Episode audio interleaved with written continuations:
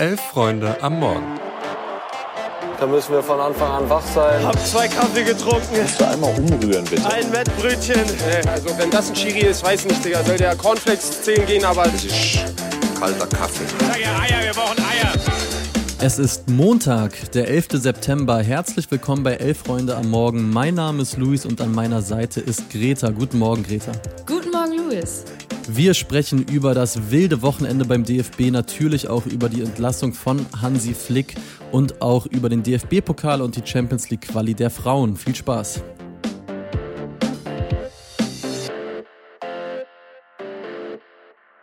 Ja, Hansi Flick hatte es versprochen und er hat Wort gehalten. Er hat ja gesagt, bei der Länderspielpause im September solle endlich alles anders werden und genauso ist es gekommen, nur anders als er gedacht hat, denn die deutsche Nationalmannschaft hat in Wolfsburg mit 1 zu 4 gegen Japan verloren und am Sonntag musste Hansi Flick als Bundestrainer dann seine Koffer packen.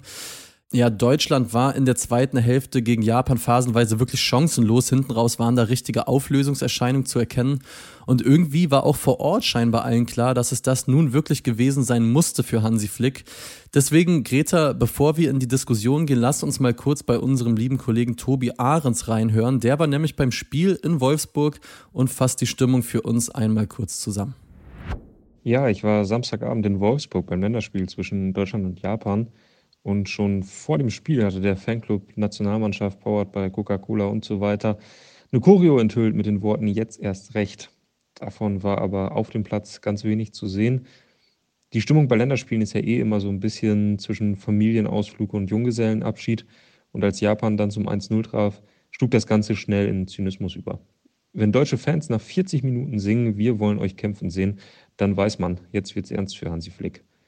Aber ja, die Mannschaft wirkte schlecht aufeinander abgestimmt und auch das Experiment, dass Kimmich als Rechtsverteidiger dann bei eigenem Ballbesitz zum Sechser wurde, das ging gehörig schief. Das lag auch daran, dass bei den Japanern Kaoru Mitoma spielte und der machte mit Kimmich eigentlich so ziemlich, was er wollte. Ja, insgesamt war das am Samstag eine desaströse Leistung. Viele Zuschauer gingen auch schon vor Schlusspfiff aus dem Stadion. Und nach dem Spiel unten in der Mixzone bei den anderen Journalisten, da war eigentlich allen klar, das war's für Hansi Flick. Tja, und das war's nun eben auch wirklich für Hansi Flick. Am Sonntag durfte er noch ein öffentliches Training leiten, ein paar Selfies machen mit den Fans und dann wurde er kurz danach entlassen. Greta, ich denke, über die Richtigkeit dieser Entlassung, darüber werden wir jetzt nicht mehr wirklich diskutieren müssen, aber ich denke, über den Zeitpunkt kann man diskutieren. Also kommt diese Entlassung für dich zu spät, kommt sie zu früh oder kommt sie jetzt vielleicht sogar genau zum richtigen Zeitpunkt? Ich finde, die war überfällig und das Wort überfällig suggeriert ja schon, dass es an der Zeit vielleicht sogar schon ein bisschen zu spät war. Ich muss sagen, ich bin eigentlich mhm. keine Freundin davon, direkt den Trainer zu schossen, wenn es irgendwie nicht läuft. Aber es lief ja schon lange nicht.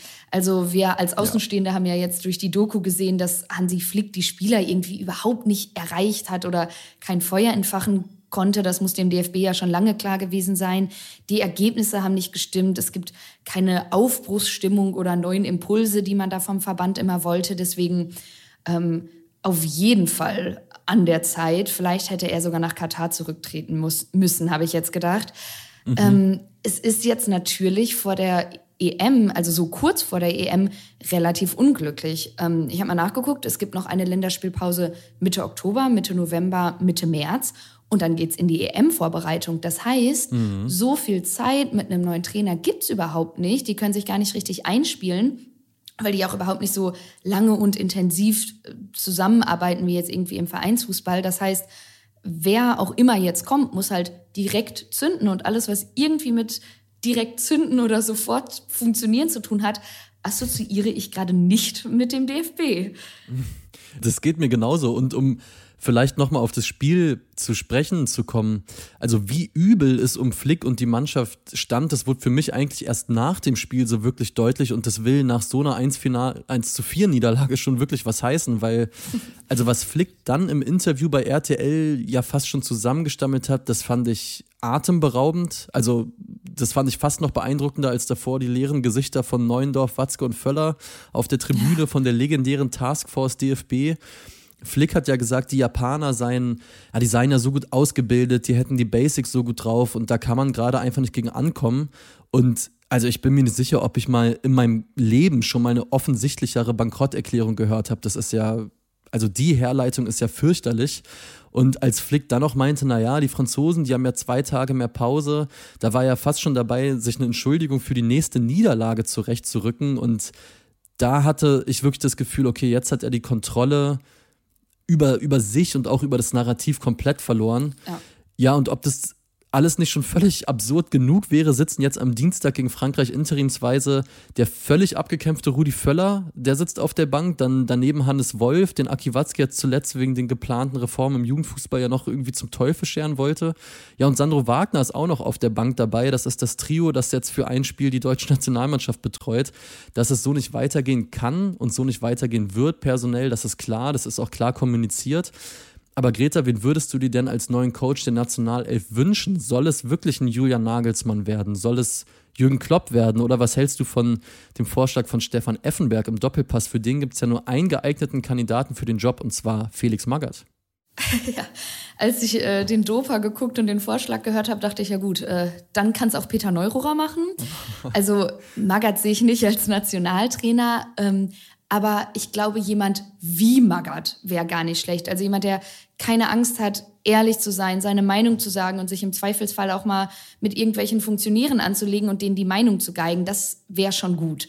Das Problem ist, mhm. da fällt mir niemand ein, den sehe ich gerade nicht. Du hast ja Nagelsmann mhm. schon angesprochen, der ist in meinen Augen eher Vereins- als Nationalmannschaftstrainer und er scheint mir auch so ein bisschen ja, zu jung, zu phrasig, zu glatt, wenn man das so sagen kann.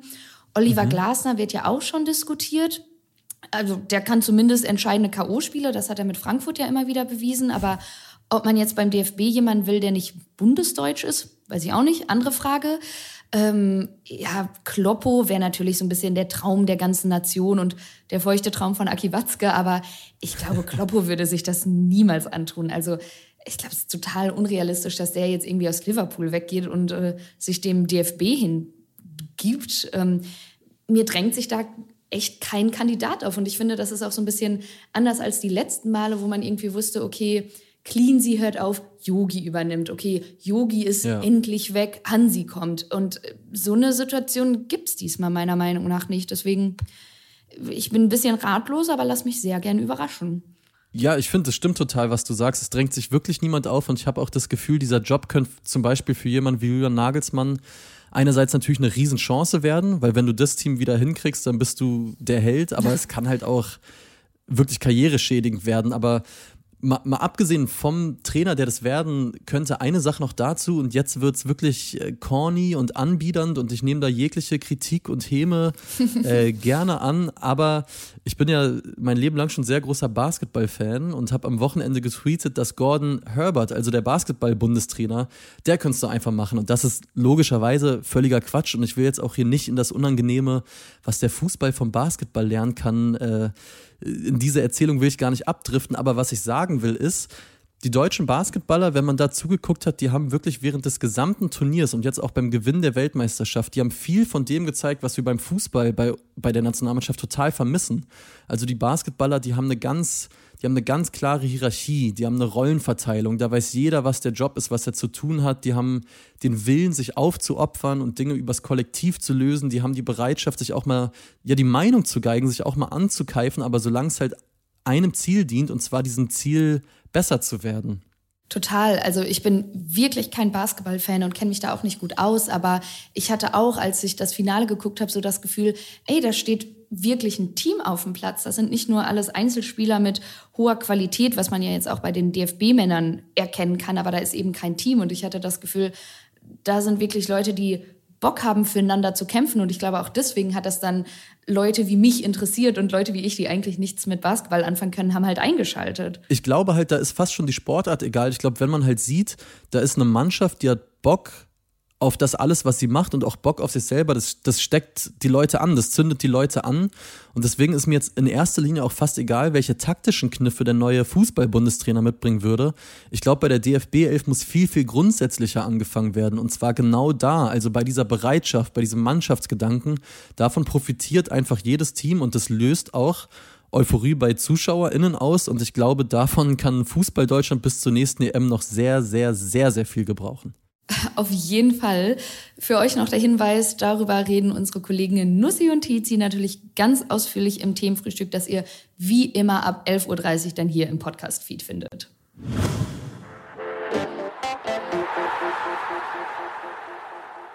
Jetzt gehen wir doch mal rüber zu den Frauen und zwar zum DFB-Pokal und der Champions League-Qualifikation. Jetzt am Wochenende wurde die zweite Runde des DFB-Pokals gespielt. Da hat unter anderem der HSV 1 zu 7 gegen St. Pauli gewonnen und das vor über 19.000 bzw. 19.710 ZuschauerInnen am Millantor. Beim Derby im Pott hat die SGS Essen den VfL Bochum 0 zu 4 besiegt und Bayern München hat 0 zu 2 gegen Andernach gewonnen. Ansonsten gab es noch ein paar sehr hohe Siege bzw. Niederlagen. Gütersloh ist 0 zu 7 gegen RB Leipzig untergegangen mhm. und SFC Stern 0 zu 10 gegen Köln. Ansonsten, Frankfurt spielt erst am Mittwoch. Die waren am Wochenende nämlich anderweitig beschäftigt. Genau, die Frankfurterinnen haben am Wochenende nämlich noch das Finale des Champions League Quali-Turniers spielen dürfen und haben dabei in Frankfurt im Elfmeterschießen gegen Juventus Turin gewonnen. Da wurde Stina Johannes, die Torhüterin der SGE, zu Heldin. Die hat nämlich gleich zwei Elfmeter pariert. Bevor es in die Gruppenphase geht für Frankfurt, muss die SGE allerdings Mitte Oktober nochmal ja quasi in, in einem Hin- und Rückspiel in einer letzten Auseinandersetzung in der Quali um, um den Einzug in die Gruppenphase kämpfen. Da ist die Gegnerin oder das gegnerische Team allerdings noch nicht klar.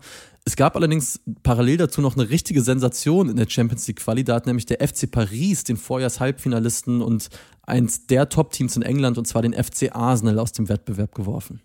Außerdem ist am Sonntagabend noch Luis Rubiales, der nun ehemalige Präsident des spanischen Fußballverbands zurückgetreten. Das hat äh, Rubiales beim britischen Journalisten Piers Morgan verkündet in seinem ersten Jahr echten Interview seit dem Skandal bei der äh, Pokalübergabe im WM-Finale. Rubiales hat darüber hinaus auch sein Amt als Vizepräsident der UEFA niedergelegt und gesagt, dass er das auch tue, um die WM-Bewerbung für 2030 nicht zu gefährden und dass er weiter dafür kämpfen würde, dass seine ja, vermeintliche Unschuld bewiesen wird. Ich glaube, man kann sagen, eine richtige Entscheidung aus, naja, strittigen Motiven. Würde ich auch sagen. Und was ich absolut witzig finde, ist, dass er dann auf Twitter sein Statement in einem Google Doc geteilt hat. Also hat einen Google Drive Ordner geteilt, wo dann ein Doc drin lag. Das fand ich irgendwie fast schon auf eine ganz komische Art wieder sympathisch, weil es einfach so, also habe ich so noch nie erlebt. nee.